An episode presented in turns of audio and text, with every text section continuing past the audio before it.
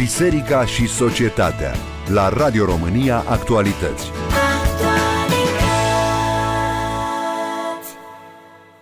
Există savanți pe lumea aceasta care cred că nu e departe momentul în care oamenii vor putea trăi 200 de ani, ba poate chiar mai mult. Gerontologul Aubrey de Grey crede chiar că am putea să ajungem de-a dreptul nemuritori. Și nu numai că vom trăi mult și bine, dar vom putea să facem mai multe decât facem acum. Tot ce trebuie să acceptăm este să evoluăm ca specie, din ceea ce suntem acum în altceva.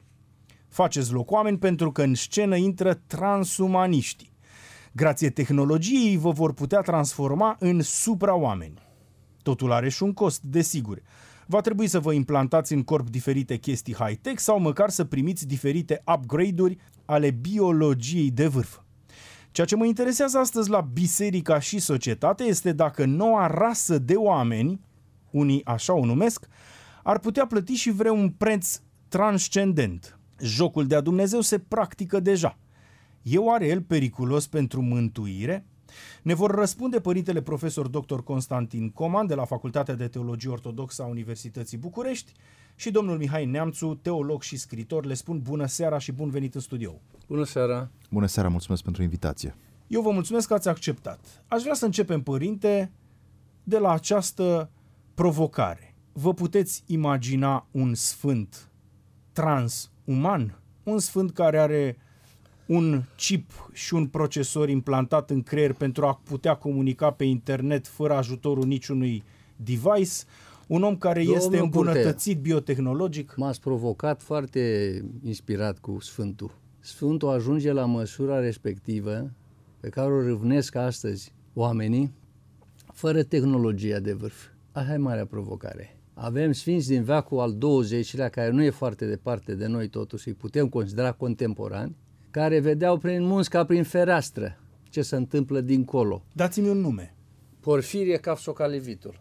Sunt la îndemână cărțile acum, avem la îndemână o literatură întreagă, extrem de coerentă a veacului 20, în care acești mari părinți și sfinți ajung măsura deplinătății, a desăvârșirii prin unire cu Dumnezeu. Omul nu întâmplător caută această măsură a transcenderii stricăciunii și a morții, hmm. ci o caută îndreptățit. Singura problemă este că o caută autonom, de sine, că încearcă prin sine. Păcatul pe care l-au făcut, cum mărturisim noi teologii, în protopărinții noștri. Protopărinții râvneau la o autonomie, la o viață, mă rog, veșnică. Numai că ispita a fost ca lucrul ăsta să realizeze prin ei înșiși. Ori datul existenței noastre, pentru că omul, conceptul de om, ca întreaga făptură este un dat. Asta, lucrul ăsta cred că îl acceptă toată lumea. Nu avem nicio contribuție la ceea ce suntem, de fapt, până la urmă, dincolo de, mă rog, educația noastră care nu, nu face să crească omul niciun cot, cum se spune. Este un dat. Faptul ăsta că este un dat trebuie să ne provoace întâi de toate să cercetăm dacă nu cumva în acest dat există potențialul înveșnicirii și depășirii stricăciunii. Și noi știm și credem și mărturisim. Dar veșnicia nu în acest chip, cum să spune, pământesc și lumesc, ci veșnicia prin transcenderea morții în chip duhovnicesc. Există trup, spune Pavel, există trup pământesc, există și trup duhovnicesc. Nu vom muri toți, spune Pavel la sfârșit. Cei care nu vom muri ne vom schimba, pentru că nu poate stricăciunea să moștenească nestricăciunea. Există un discurs fabulos al bisericii din punctul ăsta de vedere și sigur că suntem vinovați, teologi și oamenii bisericii, că nu ieșim cu acest discurs mai ferm uh, la întâlnire cu oamenii care caută acest lucru, dar îl caută într-o variantă din perspectiva noastră a bisericii, a credinței, a teologilor, nereușită, să spun așa. Domnule Mihai Neamțu, care ar fi provocarea pentru societate și pentru creștini în fața acestui model al transomului, supermenului, pe care l-am văzut acum câțiva ani doar pe ecranele cinematografelor și care acum ni se propune practic, concret. Uite, de mâine îți dau o pastilă și îți prelungezi viața cu 100 de ani. Bine. Recent am încheiat o conversație cu un om de știință, cu domnul Cristian Presură, care să vă șocheze. Fizician interesant. A da. avut 15 ani un duhovnic care s-a spovedit la părintele Sofronie de la Essex și care lucrează într-un laborator, n-am să dau numele, din uh, Eindhoven, din Olanda, la îmbunătățirea situației, să spunem, medicale prin inteligență artificială. Vă dau doar câteva exemple. Astăzi, dacă faci uh, niște progrese în materie de inteligență artificială, poți să salvezi de la moarte oamenii care uh, suferă din pricina accidentelor, da? pentru că îmbunătățești bunoare traficul. Sunt chestiuni de genul ăsta, de machine learning, nu știu cum s-ar traduce asta, care pot să îmbunătățească în mod evident situația noastră tristă a celor din România, unde cred că mor 2800 de oameni pe șosele în fiecare an, mai mult decât într-un război. Deci, fără doar și poate, sunt astăzi cercetători români care au chiar, culmea, o practică religioasă sau o înrădăcinare chiar eclezială și care continuă să susțină demersul acesta de îmbunătățire a condiției umane prin tehnologie. Problema este atunci când cineva vine și suprapune pe tehnologie o soteriologie, așa cum spunea bine părintele uh, Coman, avem o problemă pentru că uneori ortodoxia nu mai este cunoscută acestor savanți și acestor oameni din laboratoare. Antropologia noastră biblică, înțelegerea patristică despre mortalitate ca fiind intrinsecă naturii umane a dispărut. Așa se face că un om deștept în felul său, inteligent, deci inteligent în sens cognitiv, cum este Peter Thiel, fondatorul PayPal, între altele, da. un titan al uh, faimoasei Silicon Valley, acest Peter Thiel preocupat de teologie, într-o dezbatere cu Tom Wright, biblistul Tom Wright, a discutat problema morții și îl ascultam și, și nu venea să cred că aud asta din gura lui Peter Thiel, care de altfel, repet, a fost apropiat și de cercurile filozofilor francezi, unul dintre, el, unul dintre ei fiind René Girard, discuta la modul serios, dar cum am putea, părinte episcop, și este Tom Wright, să creștem viața, durata de viață de la 100 de ani la 150 de ani, fără să realizeze o secundă că doctrina maximiană patristică despre mortalitate te condamnă oricând și oricum să confrunți limita. Limita oricând apare. Deci, odată, ce, ce vreau să spun, trebuie să asumăm condiția noastră intrinsecă de făpturi căzute. Că murim la 80, că murim la 100, că murim la 150 sau la 1000, îmi permit să spun, tot vom descoperi această democrație a morții despre care vorbea și profesorul Pleșu într-un eseu superb din uh, cartea lui despre inimă. Democrația Există morții. savanți care se și înspăimântă. Mi-aduc aminte de un comentariu născut în urma posibilului prim transplant de cap. A fost o furtună între neurochirurgi, s-a discutat din punct de vedere etic, iar unul dintre ei a spus așa. Există pe lumea asta și lucruri mai rele, mult mai rele decât moartea. Nu vă jucați. Sunt convins că pe măsură ce noi ne lăsăm cuceriți de noile tehnologii, apare un fenomen corelativ care este ignoranța. Și vă spun sincer că n-am, n-am acum chef să fiu pedagog de școală nouă, dar am întâlnit tineri de o remarcabilă vioiciune a minții, la 20 de ani, care s-au uitat în ochii mei și mi-a spus Domnule Neamțu, eu n-am citit nicio carte și nici nu am de gând. În drumurile Serios? mele prin țară și inclusiv uh, în firme de IT am întâlnit oameni care mi-au spus fără nicio, fără nicio ezitare, n-am citit cap-coadă nicio carte și nici nu am de gând să o fac. De ce? Pentru că el ia toată informația de pe YouTube. Este această cultură a rezumatului, dacă nu știi un lucru, te duci pe YouTube și afli în 5 minute cine a fost Platon. If you don't know it, Google it. Și atunci unde vreau să ajung? La această explozie a unei, unei, unei ignoranțe de modă nouă, care de fapt e o formă de aroganță ignoranță e o formă de aroganță. Când spun nu am citit și nu-mi pasă, ești într-o stare de nesimțire, aș zice eu, duhovnicesc cuvânt aici când, cu gândul la Ioan uh, Scăraru, nesimțire în sensul de nepăsare față de ce au avut oamenii acum 2000 de ani de spus despre condiția lor înaintea apariției tehnologice. De ce e foarte important tu, om, astăzi, Mărturisesc să fac o confesiune, azi dimineață m-am, citit, m-am trezit mai devreme și pe la 6 citeam banchetul de Platon ca să văd cum gândea un filozof acum 2500 de ani problematica iubirii într-o lume în care nu exista tehnologia aceasta care să ne bruieze sentimentele. Ei bine, când tu nu ești curios cum gândea Platon acum 2500 de ani, sau cum gândea Augustin, sau cum gândea Grigorie de Nisa, sau cum gândea un filozof păgân, nu știu, uh, un Porfir sau un Plotin, atunci înseamnă că tu nu realizezi că ai o solidaritate ontologică în ceea ce înseamnă natura umană cu cei care istoric vorbind te preced. Atunci, probabil, când nu faci asta, când nu interpelezi trecutul, trăiești în iluzia progresului perpetu și ai naivitatea să crezi că dacă te-ai născut astăzi sau acum 10 ani sau acum 15 ani, ești moralmente superior celor care s-au născut acum 2500 de ani. Tipul ăsta de capcană, aș vrea să-l discutăm în această emisiune, pe lângă problema tehnologică, pe lângă problema transumanismului, progresismul ca o capcană a zilelor noastre. Părinte Constantin Coman, așadar omul care crede că tot ce e nou e bun. E superior. E superior. superior. Să nu înțeleagă totuși lumea că biserica și credința este împotriva medicinii sau a științei în principiu. Nu. Problema esențială, după părerea mea, este că omul ar trebui să-și recunoască eșecul în fața descifrării sensului propriei existenței și a căii de împlinire acestui sens. Și ca un student leneș, pentru că venim și de mediul academic universitar, când dă de greu, spune că nu îi se potrivește profilul și schimbă facultatea. Și omul caută să se reinventeze, umblă la o alternativă, înainte de a descifra alternativa pe care o reprezintă. Adică vreți să spuneți că minte, s-ar putea să ne trezim nemuritori cu toate tehnologiile prin noi să și fie mult să mai știm... rău decât este acum, vreau să spun. Această alternativă pe care conceptul uman o are la îndemână, este dată, eu cred că este cea mai bună din cele posibile, cu tot ceea ce implică ea, suferință, moarte, stricăciune și așa mai departe.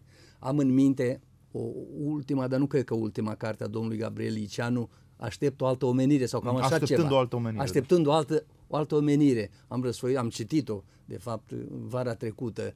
Și domnul Liceanu tot așa în fața, în fața unui spectacol dramatic, tragic și al eșecului pe multe planuri, a cataclismelor de tot felul, războaie, Ecologie. regimuri, ecologie și așa mai departe, nu poate să accepte că lumea asta este bună. Că acest concept uman, eu cred că este cel mai bun din cele posibile.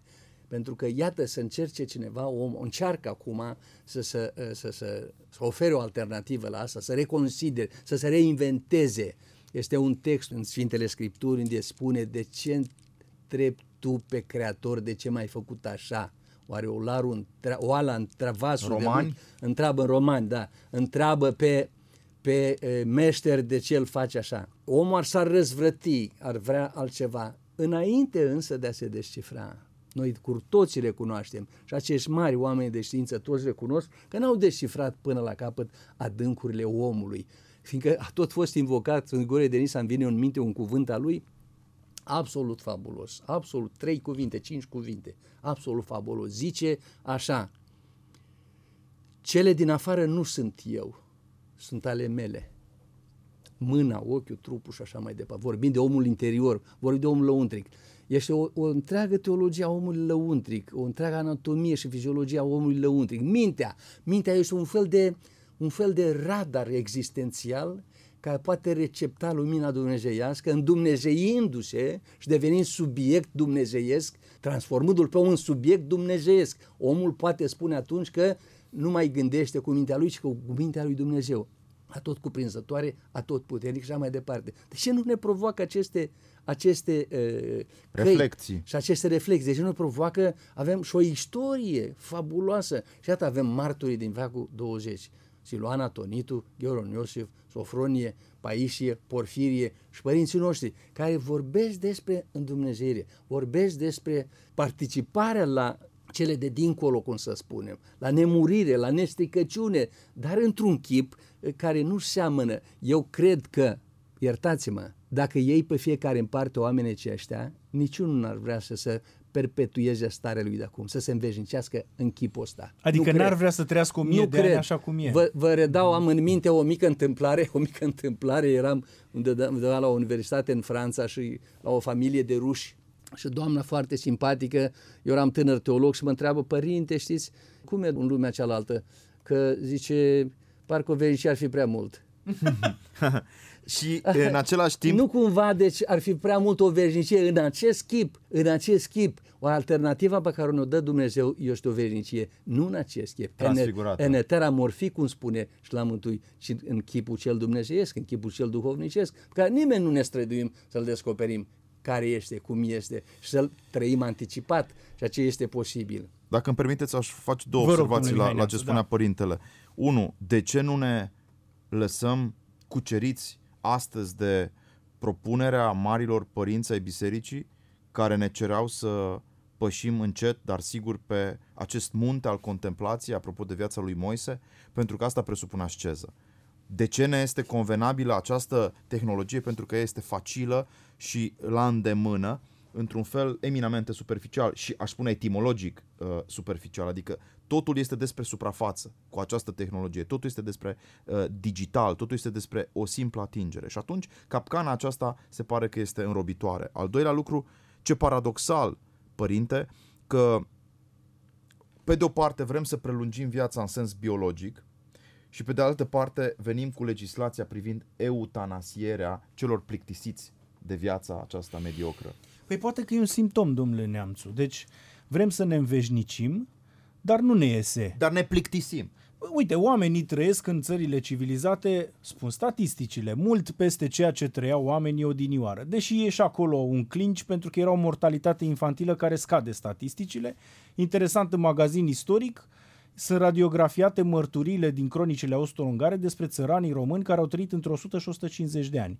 Nu sunt puțini, 120, 130, 140. Așadar, trăim mai mult, dar viața nu ne place. Când am folosit... Suicidul crește, depresia devine o epidemie la nivel mondial și atunci, așa cum spuneți, avem nevoie de o pastilă care să ne termine această eternitate fără dureri. Când am folosit cuvântul plictis, l-am folosit știind perfect că tema aceasta a melancoliei e o temă filozofică, dar și că în literatura patristică la Evagrie și nu numai, achedia, ca boală spirituală, este în primul rând prezent acolo unde un exces de agitație și implicare, nu știu cum să spun, exterioară, copleșește omul lăuntric. Prin urmare, eu cred că plictisul este uh, revelația insuficienței noastre ontologice când tu nu te mai suporți pe tine în starea asta de prelungită supraviețuire, nu? Când nu mai ai o viață plină de comuniune, de iubire, de înțelepciune, nu doar de inteligență, atunci cer cuiva să te decupleze de la aparate. Și asta se întâmplă tot mai mult în Occident. De ce ești trist, popor al învierii, se, se întreba cândva părintele Necula, nu? De ce suntem triști? Păi suntem triști pentru că nu ne suntem niciodată nouă suficienți. Și pentru că se pare, tehnologia crește starea de singurătate. Da, suntem conectați, dar nu suntem neapărat în comuniune. Și sunt studii care arată că tinerii care astăzi trăiesc numai în lumea tehnologiei, inclusiv nu a, a telefonelor mobile și mai, ales, și mai ales a social media, nu mai au experiențele anterioare la nivel tactil, adică nu, nu, nu trăiesc experiența căsătoriei, nu trăiesc experiența nașterii unui prunc, amână experiențe fundamentale, rituri de trecere, esențiale pentru ca tu să te, te împlinești. Uitați-vă la această enormă industrie a cosmeticilor, una dintre cele mai puternice industrii din lume, este industria care se ocupă de mitul nu, tinereții perpetue. Eu vreau să vă propun să nu mai aveți barba albă și o rezolvăm cu niște culori. Această iluzie că poți uh, prelungi tinerețea, e de fapt marea noastră capcană. Terapia la asta mi se pare reîntoarcerea la fire, la ordinea firii. Chiar și înainte de a ne, ne întâlni cu patristica, citeam recent Seneca. Și Seneca râde de bărbații care la 70 de ani se comportă ca niște adolescenți. Interesant, deci de există și lumea, lumea romană. De e plină lumea. De asemenea, până la urmă, bufoni, care la 70 de ani, 80 de ani, în emisiunile lor de divertisment ne, ne distrează pe noi sau vor să ne distreze comportându-se ca niște adolescenți întârziați. Ori revenirea la ordinea firii, la timpul biologic, istoric și cosmic, acceptarea că există tinerețe, vârsta adultă și bătrânețe, mi se pare primul semn de normalitate, într-o lume în care, repet, iluzia este teribilă. Aș vrea să încheiem discutând despre progres și progresiști. Și vă întreb pe amândoi, de unde credeți că există și cum s-a născut acest mit că până la urmă omenirea progresează, că suntem din ce în ce mai buni, mai extraordinar și fiecare nou născut își depășește practic părinții. Despre îmbunătățire se vorbește, se vorbește în literatura noastră biblică și patristică din totdeauna. Omul îmbunătățit, noi numim pe omul sfânt, pe părintele duhovnicesc, om îmbunătățit. Numai că îmbunătățirea ă, acolo este în alți termeni citită. Este un om foarte smerit, acela om foarte blând, un om extraordinar de răbdător, un om care nu judecă pe ceilalți, nu arată cu degetul pe nimeni, care are capacitatea să plângă pentru păcatele tuturor, care are capacitatea să vadă, să vadă pe sine responsabil pentru uh, eșecul întregi omeniri, de exemplu, că asta vreau să spun acum. Dacă am ajuns să vorbim de postumanitate, de exemplu, că asta este, asta e un foarte mare eșec al creștinismului, trebuie să recunoaștem, pentru că n-am reușit și n-am reușit cu lecția noastră de viață, nu cu discursul, n-am reușit să convingem lumea de adevărul Evangheliei, care oferă toate aceste lucruri, numai că încheie dumnezeiască. Omul nu are viață în sine. Singura realitate care are viață în sine este Dumnezeu. Dar are șansa participării la viața în sine. Și prin urmare să poate îndumnezei. Prin urmare poate să se perpetueze, dar nu, cum spuneam, în această cheie. Pentru asta însă trebuie să te lupți cu ispita trufiei, trufiei de a te împlini prin tine însuți. Ca asta e marea ispită. Omul ar accepta oferta, dar nu să-i vină de la celălalt, să vină de la sine. Însă ce ne facem că așa am fost? Iată, de ce nu ne zmerim atât și să refuzăm resursele vitale pe care ne ducem viața din secundă în secundă? Lumina soarelui, oxigenul, pe care nu le producem noi. Și, mă rog, le rătățim și așa mai departe. Toate, noi suntem un aparat de săvârșit, așa, dar depinde de resurse exterioare, resurse de viață. Dacă nu ne epuizăm la nivelul aparatului ăsta psihosomatic, ci avem o consistență duhovnicească, cum spunem noi, și atunci ne putem, uh, ne, trebuie să ne aprovizionăm, să ne alimentăm uh, din resursă duhovnicească uh, care are în sine, să spunem, viața, trebuie să acceptăm această dependență, ca e o mare binecuvântare, de sursa de viață în sine.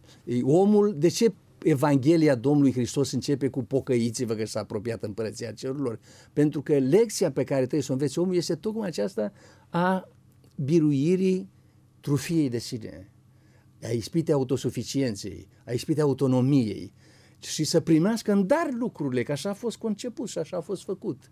Înțelegeți? Și pentru că viața da. însă și e dar. Și pentru că viața însă și în ansamblu e dar. Dacă asta, asta, de asta spun. Ne rătăcim întrucât nu investim măcar o bună parte din inteligența noastră nu știu dacă aceea artificial ne-ar putea ajuta, dar eu știu poate că ne-ar putea ajuta să descifrăm până la urmă care este capătul drumului nostru existențial. Pentru ce existăm noi? Existăm să ne simțim bine mâncând, petrecând sănătoși și fiind înconjurați de, cu spectacol, cu cânte, cu nu știu ce. Asta este sensul ultim al existenței noastre. Dacă nu este acesta și este altul, de exemplu, să, să ne putem împărtăși unul de celălalt, să ne putem iubi până la unire, până la așa, să ne putem să îmbrățișăm la modul propriu în ființa noastră, ca prin atingere omenirea întreagă. Iată, un puznic acum la Sfântul Munte, dacă te duci, eu cunosc astfel de situații, la 50 de ani, puznic român care trăiește singur noaptea și plânge îmbrățișând omenirea întreagă. Părinte, dar ce crezi că o plumă pentru păcatele mele? Pe toate necazurile oamenilor. Are o capacitate fabuloasă. De integrare. Da, fabuloasă. Și spui, părinte, dar îi mai pomeniți îi mai pomeniți atâtea cât v-au cerut și nu știu ce, nu-i mai pomeniți, părinte, că i-am în mine la mod propriu. Deci o, o modalitate de a-i avea pe ceilalți, de a asuma, de a asuma, de a recapitula în tine prin împărtășire. Nu, eu când am da. spus da. că lumea asta, părinte, care ni se deschide în față, este o lume care neagă principiul întrupării, m-am îngrozit în fața posibilității ca de mâine un robot să-mi răspundă chiar la comenzi banale de, de tipul Uh, doamna, aș dori o pâine. Și s-ar putea, într-adăvăr, în 10 ani să ne Absolut. răspundă un robot mai deja vă răspunde. Uh, cu, da. o voce, cu o voce mai mult sau mai puțin, să spunem, sintetizată. Dar uh, eu sunt convins că efectele acestei lumi tehnologizate asupra sufletului omenesc sunt efecte dramatice. Cred că un copil care uh, simte atingerea unei mame, un copil care simte uh, glasul unui tată, uh, crește într-un alt fel decât un copil care uh, aude doar voci pe televizor sau pe telefonul mobil, pe de o parte, cred pe de altă parte, apropo de ce spunea uh, părintele, că experiențele acestea fundamentale care te fac om sunt experiențe care deja au grăuntele, germenele transcendenței.